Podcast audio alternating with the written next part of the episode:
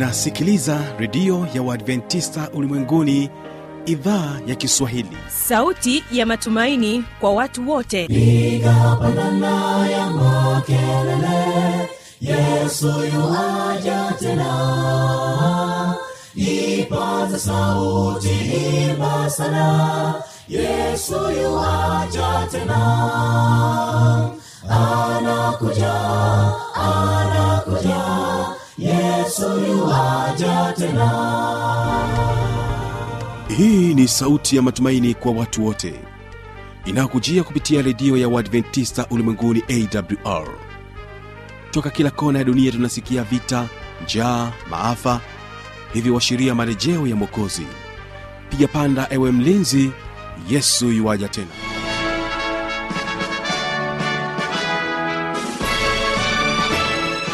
unaitegea sikio idhaa ya kiswahili ya redio ya uadventista ulimwenguni awr ikutangazia kutoka hapa morogoro tanzania katika masafa ya mita bendi 25 lakini pia waweza kutusikiliza kupitia morning star radio na rock fm nchini kenya waweza kutusikiliza katika masafa ya 89.7 fm vile vile tupo katika tovuti ya wwwawr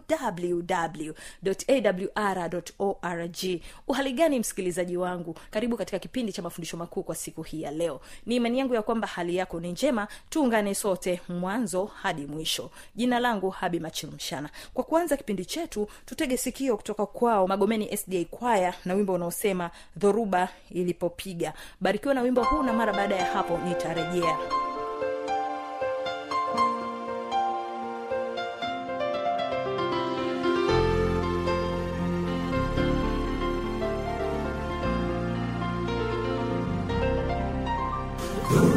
ilipopiga usiku ule wakalia tunakufa. Walisahau maneno ya yesu tuvuke hadi ng'ambo. Bwana akasimama akakemea aikakoma bwana asema podoma utulia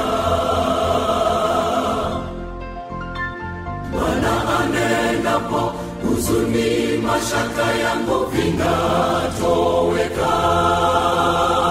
Najua anajali naye ni shahidi wa mambo yanipatayo maishani. Tunazo taabu na kukata tamaa, bali Yesu asemapo yote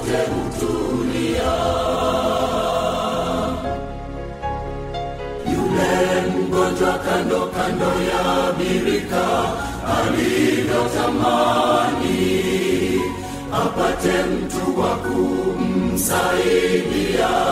aingie majini. Yesu alipotokea kamuuliza je wataka kupona? Alipotamka mgonjwa akatembea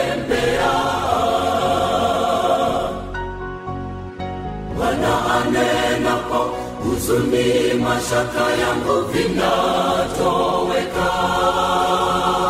Najua anajali naye ni shahidi wa mambo yanipatayo.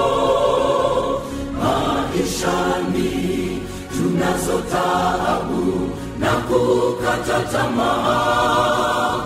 Bali yesu asemapo yote hutulia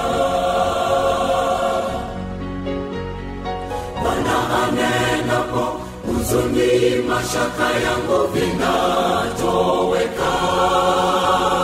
Najua anajali naye ni shahidi wa mambo yanipatayo.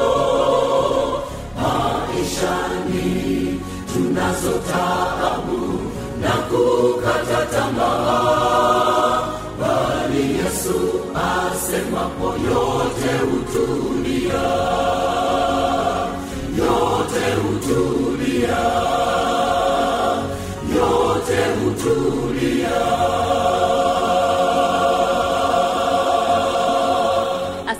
sana magomeni sda kwaya na wimbo wenu huo mzuri. Na sasa basi tumtegee sikio mtumishi wa mungu mchungaji josefu chengula katika sehemu ya kwanza akituelezea kuhusiana na asili ya mwanadamu. Barikiwa na kipindi hiki cha mafundisho makuu.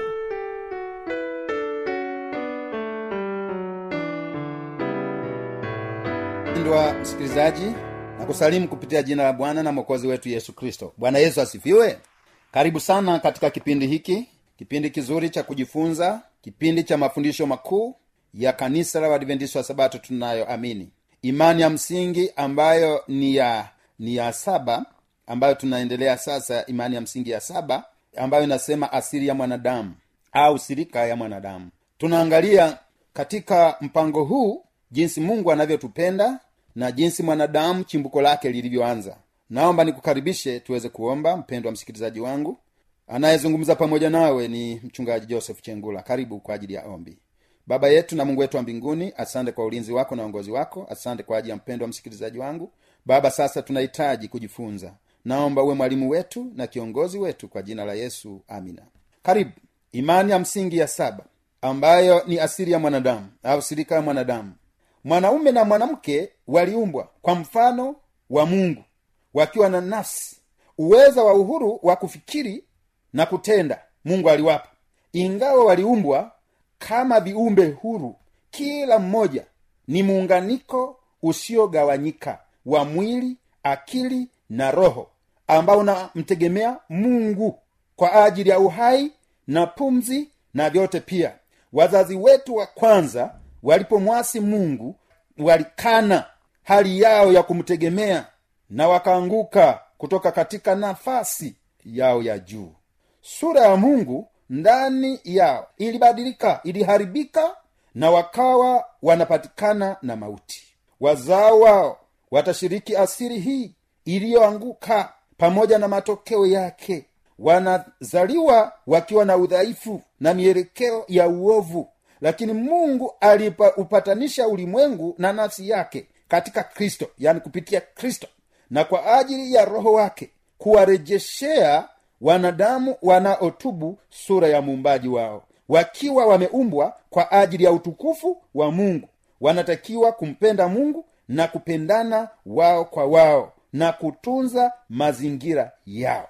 Hii tunapata kuanzia kitabu cha mwanzo kabisa sura ya kwanza mstari wa ishirina sita hadi ishirina nane mwanzo sura ya pili mstari wa saba kumi na tano zaburi sura ya nane mstari wa nne hadi wa nane na zaburi ya hamsini na moja mstari wa tano hamsini na nane mstari wa tatu yeremia sura ya saba kumi na saba mstari wa tisa. Nasema moyo huwa mdanganyifu kuliko vitu vyote. Una ugonjwa wa kuua. Nani awezaye kuujua?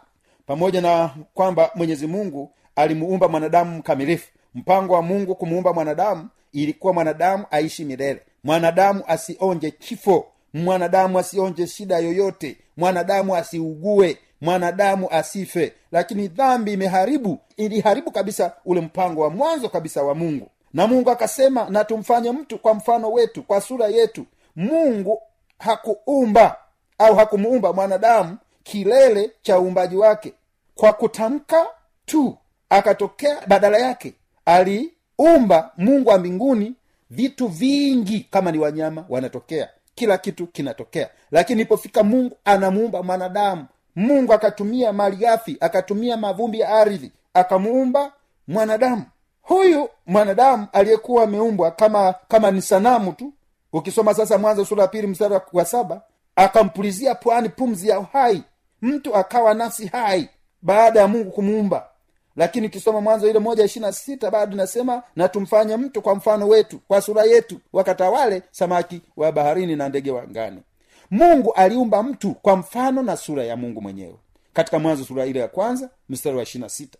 Lakini pia mungu alimpulizia puani pumzi ya uhai mtu akawa nafsi hai. Tunasoma hiyo mwanzo sura ya pili ule mstari wa saba. Lakini kuna chimbuko la mwanadamu. Chimbuko la mwanadamu ni lipi? Chimbuko la mwanadamu ni lipi? Lakini tunapoangalia habari ya chimbuko la mwanadamu tunajifunza kwamba mungu alimuumba mwanadamu yeye mwenyewe mungu alimuumba mwanadamu alimuumba kwa mfano na sura yake. Na hii tunasoma mwanzo moja ishirina sita na kuendelea hapo. Lakini mwanadamu aliumbwa kutokana na mavumbi ya ardhi. Hii tunasoma katika mwanzo sura ya pili mstari ule wa saba. Mungu alimuumba mtu kutokana na mavumbi ya ardhi. Lakini namba tatu pia aliumbwa kwa mfano wa mungu. Mwanadamu aliumbwa kwa mfano wa mungu kama wengine ambavyo wanasema mwanadamu aliumba sijui alianza kuwa nyani sijui baadaye mkii ukaondoka miguu ikaondoka mingine ikabaki miwili hayo ni mafundisho yanayopingana na neno la mungu. Mungu aliumba mtu kwa mfano wa mungu mwenyewe. Ijapokuwa kulingana na dhambi ilivyoingia ile ile asili ya mungu ya kumuumba mwanadamu ile sura yake imeendelea kupotea kwa sababu ya dhambi ambayo imeharibu. Lakini hadhi ya juu ya mwanadamu uumbwaji wa mtu ulikuwa ni kilele cha uumbaji wote. Jinsi mungu alivyokuwa naumba akaona ni vema aweze kumalizia kumuumba, kumuumba mwanadamu. Na yeye alifanya kila taifa huyu mungu alifanya kila taifa la wanadamu kutoka katika mmoja wakae juu ya uso wa nchi yote. Matendo sura ile ya kumi na saba ule mstari wa ishirini na sita. Kosa la adamu na eva lilileta dhambi na kifo kwa watu wote kwa ndio maana biblia inasema kwa dhambi ya mtu mmoja dhambi imeingia ulimwengu wote. Imeingia kwa kila mtu hii dhambi. Dhambi ni mbaya ndiyo iliyoleta tabu ndiyo iliyoleta kifo ndiyo iliyoleta magonjwa tuna watu wanauana ni kwa sababu ya dhambi. Lakini mpango wa mungu ulikuwa mwanadamu aishi milele bila kufa. Lakini mwanadamu ameendelea kuharibu sura ya mungu. Kwa hiyo kwa sababu mungu alituumba kwa mfano na sura yake hatutakiwi kuji, ku- ku- kujitengenezea mazingira sana labda nijiboreshe sana lakini mungu ali, aliona kila kitu alichokiumba kilikuwa ni chema sana aliona ni chema sana. Kwa hiyo wanadamu leo wanahangaika hata kuharibu masikio siu kuharibu nywele kuharibu kuharibu kila mazingira. Lakini mungu aliona mtu alipomuumba alikuwa anapendeza. Kwa hiyo tunatakiwa kubaki katika hali ile ya kuonekana tunapendeza. Ndivyo mungu ambavyo alituona katika kazi ile ya uumbaji. Mungu ndivyo alivyoona katika uumbaji wake. Lakini kosa hili ndiyo limeleta eh, tofauti ya ile sura ile ya, ya mwanzo kabisa ambayo mungu aliiweka duniani. Na umoja wa asili ya jamii ya wanadamu ni nini? Umoja wa asili ya jamii ya wanadamu ni nini? Jambo la kwanza tunaona mwanadamu alipewa pumzi ya uhai mwanadamu alipewa pumzi ya uhai. Mungu akamfanya mtu kwa mavumbi ya ardhi akampulizia pwani pumzi ya uhai mtu akawa nafsi hai. Na hii tunasoma katika mwanzo sura ya pili ule mstari wa saba. Mungu akaumba lakini baada hapo akapulizia pwani pumzi ya uhai akapulizia pumzi hiyo mtu akawa nafsi hai. Mwanadamu mwanadamu huyu ni nafsi hai. Mwanadamu huyu ni nafsi hai. Lakini ukitoa pumzi ya uhai mtu anakuwa amekufa ukisema mavumbi ya ardhi kutoa pumzi ya uhai sawasawa mauti au sawasawa kifo. Lakini mavumbi ya ardhi ukijumulisha na pumzi ya uhai sawasawa kiumbe chenye uhai au sawasawa nafsi hai. Kiumbe hai katika lugha ya- kiebrania inaitwa nefesh chaya. Nefesh chaya. Katika sehemu hii naposema nefesh maana yake ni kupumua kwa kiyunani pusch hii ni kuonyesha jinsi ambavyo mtu akiumbwa lazima akiwa na nafsi hai anakuwa amekamilika. Nefesh nafsi nafsi mtu nafsi au mtu au utu. Neno hilo la kiebrania katika agano la kale roch ambalo linatafsiriwa pia kama roho. Roch limeandikwa mara mia tatu sabini na saba katika agano la kale na mara nyingi hutafsiriwa kama roho au kama pumzi mtu katika sura ya mungu. Tunaona jinsi mungu alivyomuumba. Tunaposoma ile mwanzo sura ya kwanza mstari wa ishirini na saba mtu aliumbwa kwa mfano na sura ya mungu. Watu waliumbwa ili wawe na uhusiano bora na mungu. Kwa sisi wanadamu mungu ametumba. Maana ya roho tunapojifunza maana ya roho katika biblia ambayo tunasema nefesh ambayo inaonyesha nafsi au mtu au utu. Neno la kibrania ruach ambalo linatafsiriwa kama roho kwa hiyo mungu alipoumba alipulizia pwani pumzi ya uhai. Lakini watu waliumbwa ili wawe na uhusiano bora na mungu pamoja na watu wengine. Huo ndio mpango wa mungu katika kumuumba mtu asili ya mwanadamu. Watu waliumbwa ili waweze kuwa na uhusiano ulio bora na mungu na pia wawe na uhusiano ulio bora pamoja na wengine. Lakini pia mwanadamu au mtu aliumbwa ili awe wakili ili wawe mawakili. Mungu aliumba wanadamu mungu aliwaum- aliwaumba wanadamu ili waweze kuwa mawakili. Ukisoma wakorinto wa kwanza ile sura ya nne mstari wa kwanza na wa pili mtu na atuhesabu hivi kuwa tu mawakili wa siri za mungu hapo tena inayohitajiwa ndio mtu aonekane kuwa mwaminifu. Kwa mungu ametuumba ili tuwe pia waaminifu. Ndio asili ambayo mungu alitupatia kwa mara ya kwanza mwanadamu anapoumbwa. Mungu anategemea vizazi na vizazi walioumbwa na mungu waendelee kuwa mawakili wa asiri za mungu na pia wawe waaminifu katika maisha yao. Lakini pia mungu aliwaumba wanadamu ili wawe watunzaji wa mazingira wawe watunzaji wa mazingira katika vizazi vyote. Huo ndio mpango wa mungu wa kumuumba mwanadamu. Lakini asili ya mwanadamu mwanadamu huyo aliumbwa ili aweze kumwiga mungu mwanadamu aliumbwa ili aweze kumwiga mungu kama ambavyo tunasoma katika kutoka sura ya ishirini mstari wa nane hadi wa kumi na moja.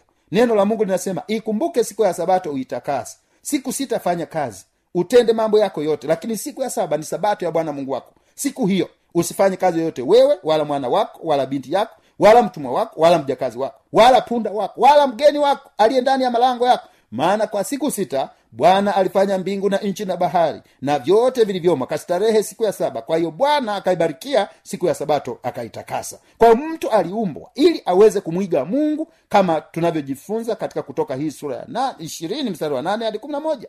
Ikumbuke siku ya sabato itakasi kama mungu alivyofanya kazi siku sita katika lile juma la uumbaji anawahitaji na wote ambao wataendelea kuwepo vizazi na vizazi waikumbuke siku ya sabato. Ndio maana mstari wa nane wa kutoka kutoka sura ishirini mstari wa nane anasema ikumbuke siku ya sabato uitakasi siku sitafanya kazi na sio kuitunza sabato peke yake. Inabidi kufanya kazi siku sita. Kama mtu hafanyi kazi siku sita katika wiki anavunja bado sabato ya bwana. Anatakiwa kufanya kazi siku ya kwanza ya juma siku ya pili mpaka siku ya sita. Ya saba anapumzika. Waliumbwa pia wakiwa na hali ya kutokufa kama tunavyosoma mwanzo mbili mstari wa kumi na saba. Na sasa tunaona dhambi imeleta shida na ndio maana kifo kipo lakini mpango wa mungu mungu aliumba wanadamu wasionje mauti yoyote kutokufa. Lakini tunapoangalia habari ya nguko wanadamu waliumbwa wakiwa wakamilifu walikuwa wakamilifu katika sura ya mungu. Lakini dhambi imeharibu. Lakini wanadamu waliumbwa wakiwa wakamilifu kabisa na ndio maana adamu alikuwa mrefu. Wataalamu wanasema alikuwa futi kumi na tano. Kwenda juu. Au adamu alikuwa mrefu mara mbili ya mtu mrefu zaidi duniani. Lakini leo hii tuna mbilikimo ni kwa sababu ya dhambi imeharibu. Ile sura ya kwanza ya mungu kumuumba mwanadamu imepotea. Lakini tunapoangalia katika sehemu hii mwasisi wa dhambi tunaona katika isaya sura ya kumi na nne mstari wa kumi na mbili eh, tunajifunza habari ya eh, lusifa ambaye aliasi kule mbinguni kwa sababu ya kujivuna kwa sababu ya kiburi. Ezekiel ishirina nane mstari wa kiburi kyake chake kilisababisha eh, mateso haya yote. Dhambi hizi tunakutana nazo kwa sababu ya uasi ambayo ulinyoka eh, ambaye shetani aliingia kwa kiumbe kinachoitwa nyoka. Na leo hii tunaona matokeo makubwa ya ule uasi ambao wazazi wetu waliasi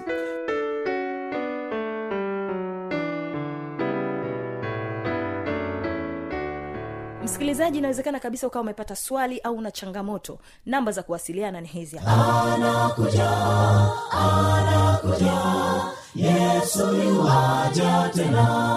Na hii ni awr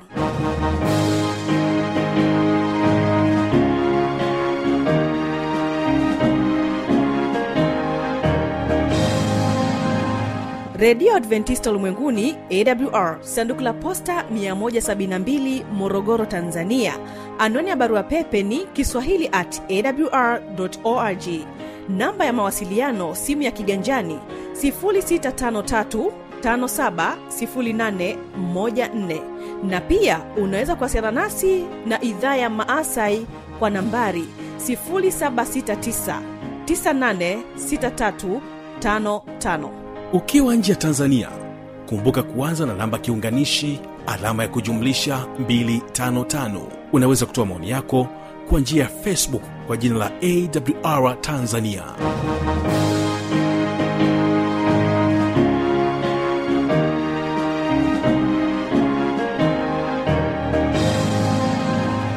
kufikia hapo sina la ziada. Kwa leo tumefikia tamati. Jina langu habi machilumshana ambaye nimekuwa msimamizi wa matangazo haya kwa siku hii ya leo. Ni kutakia usikilizaji mwema vipindi vinavyoendelea. Hapo kesho kitakuwepo kipindi cha muziki na wanamuziki pamoja na kile kipindi cha maneno yaletayo faraja. Na kuacha nao tukasa kcmc kwaya na wimbo unaosema bwana upepo wa vuma tukasa kcmc kwaya na wimbo unaosema bwana upepo wa vuma barikiwa na matangazo yetu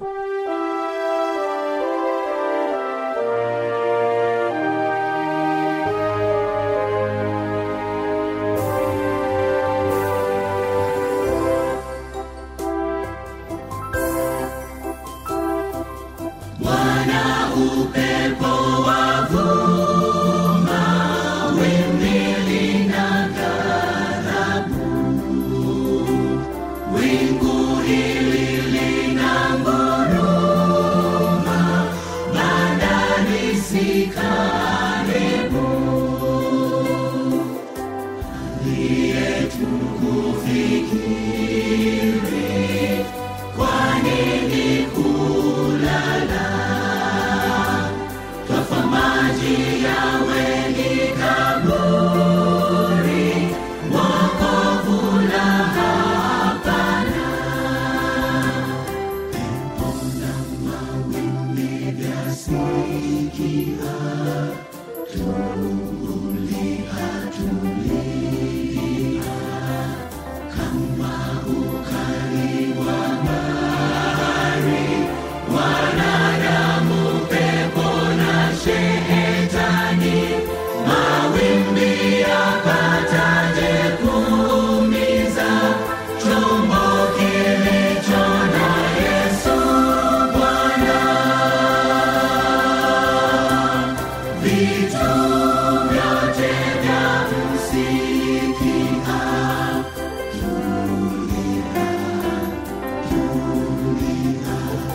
Dhambi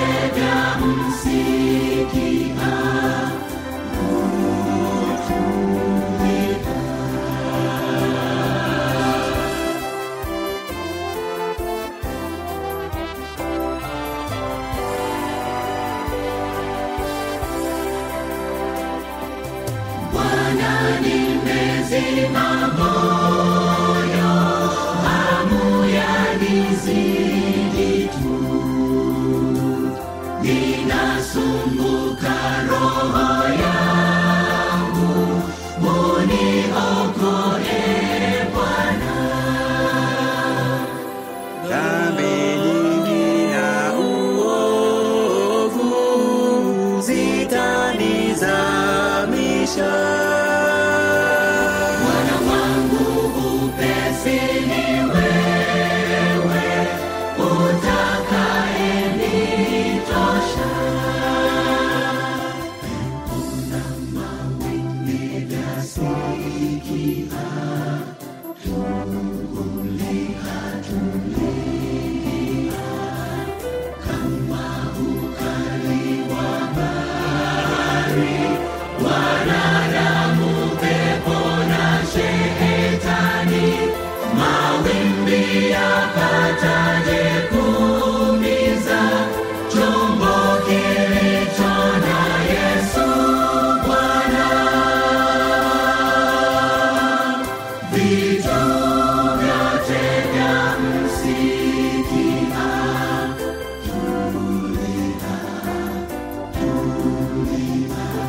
Zitanizamisha Sasa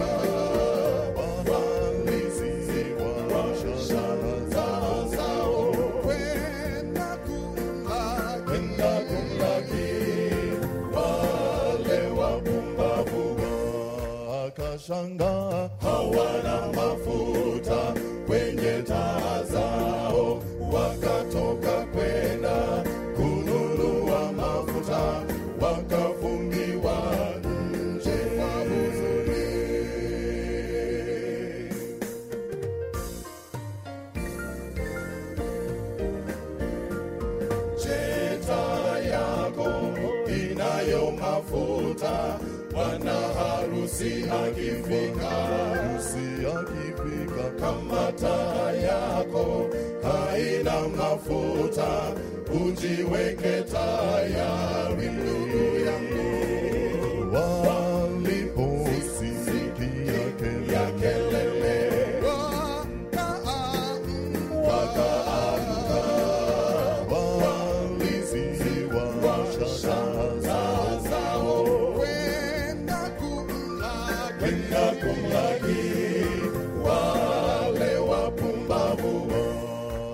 watashangaa. Hawana mafuta kwenye taa zao, wakatoka kwenda